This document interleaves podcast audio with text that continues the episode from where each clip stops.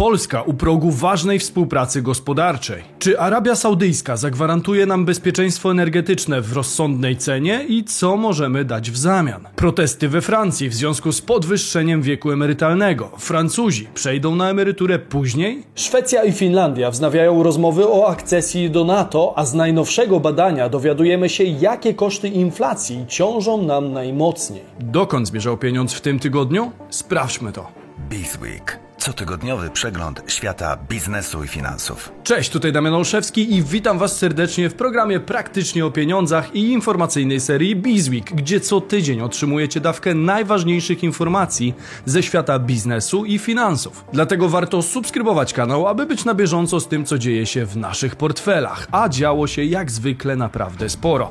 Poproszę o kredytowaną łapkę w górę od stałych widzów, aby nakarmić algorytm. Obiecuję, że oddamy z odsetkami. Czas to pieniądz, więc Zaczynajmy. Podniesienie wieku emerytalnego we Francji przegłosowane. Francuzi będą pracować dłużej? Na to wygląda. Z środy na czwartek francuski senat przegłosował projekt reformy emerytalnej, który zakłada podniesienie wieku emerytalnego z 62 do 64 lat. Za było 201 głosów, przeciwko 115. Przeciwko przyspieszeniu prac nad reformą protestowali senatorzy lewicy. Twoje imię na zawsze będzie związane z reformą, która cofnie zegar o prawie 40 lat powiedziała socjalistka Monique Lubin, ministrowi pracy. Obecnie wiek emerytalny we Francji jest jednym z najniższych w całej Europie. Karierę zawodową Francuzi kończą średnio w wieku 62,3 lat. W całej Unii średnia ta jest wyższa o prawie półtora roku. Dla porównania w naszym kraju obecnie mężczyźni przechodzą na emeryturę w wieku 65 lat, a kobiety w wieku 60 lat.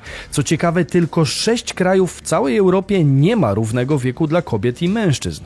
Poza Polską są to takie kraje jak Albania, Mołdawia, Ukraina, Białoruś oraz Rosja. Pytanie, kiedy Polska wyrówna i podniesie wiek emerytalny, bo przy obecnym systemie jest to raczej nieuniknione. Rząd francuski robi swoje, a pytanie, co na to społeczeństwo? Skończyło się na strajkach na ulicach. Według francuskiej policji we wtorek protestowało ponad 1,2 miliona Francuzów w całym kraju. Związki zawodowe twierdzą jednak, że protestujących było 3,5 miliona. Blokowany jest transport paliw z francuskich rafinerii. SNCF, francuski publiczny przewoźnik kolejowy, odwołał 80% pociągów, a także niektóre połączenia międzynarodowe między Francją a Niemcami, Hiszpanią i Wielką Brytanią. Związki zawodowe ostrzegają przed strajkami w transporcie publicznym, które mogą sparaliżować niektóre części kraju na całe tygodnie. Ale czy uda im się cokolwiek wskórać? Jak twierdzi dziennik Le Figaro, obecne protesty nie mogą sparaliżować kraju na kilka tygodni, jak miało to miejsce podczas protestów w 1995 roku. W tamtym czasie Francuzi protestowali przeciwko planom cięć socjalnych rządu Alaina Juppé, mających na celu zmniejszenie deficytu budżetowego. Czy francuski rząd ugnie się pod naciskiem protestów? Ciężko powiedzieć. Na pewno Francuzi są tym razem bardzo mocno zmotywowani. Tym bardziej, że w piątek strajki w Gruzji zmusiły partię rządzącą marzenie do wycofania ustawy o agentach zagranicznych. 84% Polaków najbardziej skarży się na wzrost cen żywności. W minionym tygodniu opublikowane zostało ciekawe badanie badanie o nazwie Polaków portfel własny czas oszczędzania, które zrealizowano na zlecenie Santander Consumer Banku metodą telefonicznych standaryzowanych wywiadów kwestionariuszowych wspomaganych komputerowo. Badanie zostało przeprowadzone przez Instytut Badań Rynkowych i Społecznych w styczniu 2023 roku. Udział w nim wzięła reprezentatywna grupa tysiąca Polaków powyżej 18 roku życia. Badanie zwraca uwagę m.in. na oszczędności Polaków, a także na zagadnienia związane z inflacją. To, że od lat mamy jako społeczeństwo dość duży problem z oszczędzaniem i posiadaniem choćby jakiejkolwiek poduszki finansowej jest po prostu faktem. Pytanie więc na jakie cele rodacy odkładają pieniądze, kiedy już się na to decydują? Najwięcej, bo aż 41% badanych gromadzi środki na cel wycieczek turystycznych.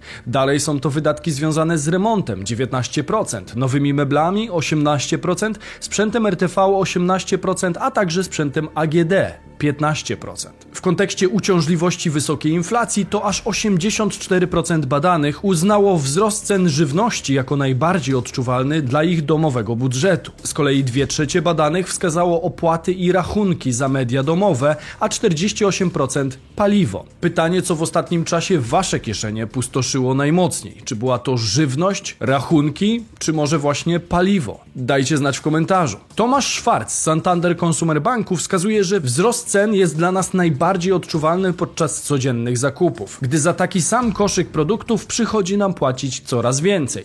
Zauważamy go również co miesiąc, kiedy musimy wydawać znaczącą kwotę na zużywane w domu media. Powszechnie wiadomo, że rosnąca inflacja powoduje rezygnację z zakupów. Zgodnie z badaniem 56% Polaków zdecydowało się na taki krok. Głównie byli to respondenci pomiędzy 18 a 29 rokiem życia oraz mieszkańcy wsi. Z czego najczęściej rezygnowano? W pierwszej kolejności porzucane były plany wyjazdów turystycznych, następnie usługi remontowe, wizyty w restauracji, a także zakup elektroniki. Dzięki temu badaniu jak na dłoni widać, z czego Polacy są w stanie rezygnować w pierwszej kolejności, czyli innymi słowy, jakie sektory najpierw oberwą. Jak wskazują wyniki naszego badania, wielu z nas stara się dostosować swoje zakupowe przyzwyczajenia do obecnie panujących cen. Z niektórych wydatków rezygnujemy, uznając je za mniej istotne. Inne odkładamy w czasie, cierpliwie oszczędzając pieniądze na taki cel. Pytanie, czy Wam również zdarzyło się rezygnować z zaplanowanych wydatków przez wzrost cen? Jeśli tak, to polecam narzędzie, które chociaż częściowo zmniejszy ciężar zakupów. Dzięki Letyshops możecie kupić wszystko, czego Wam potrzeba z rabatem od sklepu i z powiększonym kilkukrotnie cashbackiem. Letyshops to popularny serwis cashback, który pozwala zwrócić część wydanych pieniędzy z każdego zakupu online. W ich ofercie z pewnością znajdziecie Wasze ulubione sklepy. Ja akurat dość często kupuję coś z Allegro, także pokażę Wam jak to działa na ich przykładzie. Jeśli także robicie zakupy na Allegro, to będę miał dla Was unikalną opcję. Ale to za moment. Najpierw rejestrujemy się na stronie Letyshops, gdzie widzicie teraz zestawienie sklepów i skali oferowanych zniżek. Dalej wchodzimy na Allegro, aktywujemy cashback i kupujemy wybrany przez nas produkt. W moim przypadku będzie to portfel. Następnie płacę za swój wybór i voilà! Cashback się naliczył i oczekuję na niego na moim koncie w Letyshops. I teraz ważna sprawa. Podstawowa stawka cashbacku jest obecnie zwiększona kilkukrotnie, czyli zwrócą Wam dużo większy procent niż zwykle. Wystarczy zarejestrować się pod linkiem, aby zgarnąć trzykrotnie podwyższony cashback z Allegro od 12 do 15 marca. Może akurat czegoś potrzebujecie, ale T-Shops pozwoli Wam nieco na tym zaoszczędzić. Link zostawiam w opisie filmu. Polska nawiązuje współpracę z Arabią Saudyjską. We wtorek polski premier po raz pierwszy od 11 lat pojawił się w Arabii Saudyjskiej. W Riyadzie na spotkaniu z następcą tronu Mohamedem bin Salmanem szef polskiego rządu omawiał plan zabezpieczenia polskiej energetyki. Jak wiadomo, Arabia Saudyjska jest największym eksporterem oraz producentem ropy naftowej. Gracz o takiej pozycji na światowym rynku naftowym ma sporo do powiedzenia. Może na przykład ustabilizować cenę, co przy tak dużym wolumenie ma ogromne znaczenie dla krajów importujących surowiec. Dla przypomnienia, wcześniej korzystaliśmy w dużym stopniu z rosyjskiej ropy. Jeszcze w 2021 roku sprowadzaliśmy ponad 80% surowca z Rosji. Z kolei w 2022 około 60% dostaw nadal pochodziło od wschodnich sąsiadów. Obecnie poziom zaopatrzenia w ropę z Rosji spadł już do 10% zapotrzebowania. I jak stwierdził wiceminister aktywów państwowych Maciej Małecki, PKN Orlen zrezygnuje z importu rosyjskiej ropy, gdy Unia Europejska nałoży odpowiednie sankcje. W przeciwnym wypadku koncernowi groziłyby bowiem kary za zerwanie umowy. Orlen rezygnuje z rosyjskiej ropy i bardzo mocno deklaruje, że zaprzestanie zakupów rosyjskiej ropy natychmiast po wprowadzeniu embarga w Unii Europejskiej, stwierdził Małecki.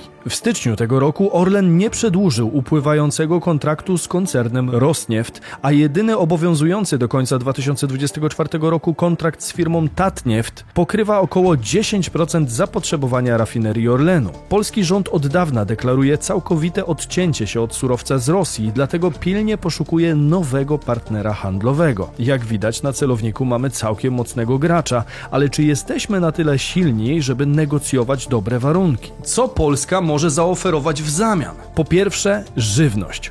Polska jest czołowym eksporterem żywności w Unii Europejskiej.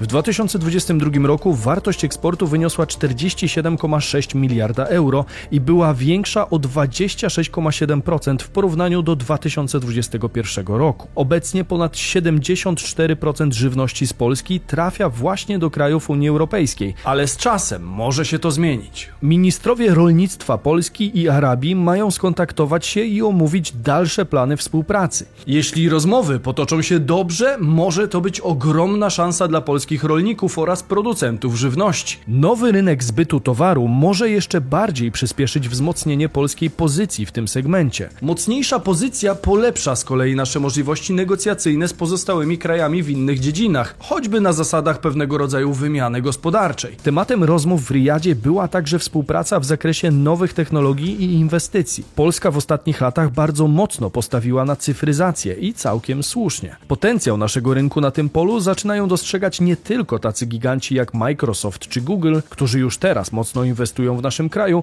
ale także kraje Bliskiego Wschodu. Pytanie tylko, czy uda się wypracować korzystne warunki tego rodzaju wymiany gospodarczej i czy Arabia Saudyjska jest partnerem, na którym będzie można polegać. Tego nie wiem, ale w obecnej sytuacji na pewno jest o co walczyć. A wy, jak uważacie? Podzielcie się opinią w komentarzu. Turcja zgadza się na dalsze rozmowy w sprawie wstąpienia Szwecji i Finlandii do NATO. Turecki rząd wznawia rozmowy na temat wstąpienia Szwecji i Finlandii do NATO. Wiosną 2022 roku oba kraje po ataku Rosji na Ukrainę doszły do wniosku, że wstąpienie do Sojuszu Północnoatlantyckiego będzie dobrym pomysłem. Co prawda prawdopodobieństwo ataku na te kraje jest niewielkie, ale najwidoczniej tamtejsza władza uznała, że lepiej dmuchać na zimne. Pytanie więc, dlaczego rozmowy na temat ich akcesji do NATO stanęły w pewnym momencie w martwym punkcie? W styczniu podczas protestów przed ambasadą turecką w Sztokholmie duńsko-szwedzki aktywista spalił Koran. Jak łatwo się domyślić, taki incydent nie wpłynął pozytywnie na dalsze negocjacje. Teraz jednak udało się krajom ponownie nawiązać nić porozumienia.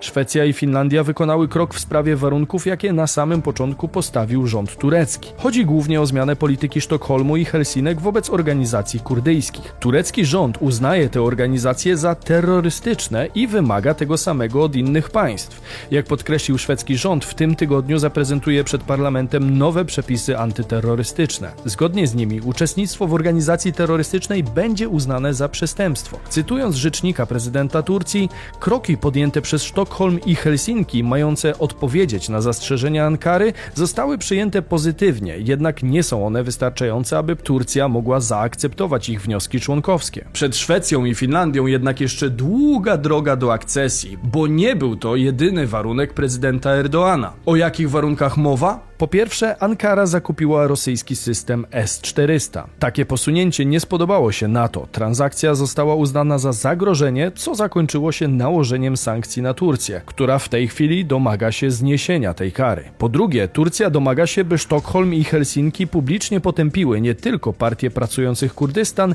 ale także jej filie. Po trzecie, Turcja wymaga zniesienia ograniczeń w eksporcie broni, które zostało nałożone w 2019 roku po wkroczeniu Turcji do Syrii handel bronią między krajami nie jest na tyle istotny, żeby Ankara odczuwała straty z tego powodu. Jest to bardziej pstryczek w nos, bo jak podaje turecki minister spraw zagranicznych Mevlut Cavusoglu, ograniczenia dotyczące broni są sprzeczne z duchem sojuszu. Turcja nie jest jedynym hamulcowym akcesji obu krajów do NATO. Aby było to możliwe, potrzebna jest zgoda wszystkich członków sojuszu, a poza Turcją także Węgry nie dały jeszcze zielonego światła. Mówił Damian Olszewski, a to był Bizweek, wasz cotygodniowy przegląd najważniejszych wydarzeń ze świata finansów i biznesu. Warto subskrybować kanał, aby wiedzieć dokąd zmierzał pieniądz. Proszę o hashtag Bizweeku czy tych z Was, którzy doceniają naszą pracę. Dziękuję za uwagę i do zobaczenia w sobotę i niedzielę o 15. Cześć!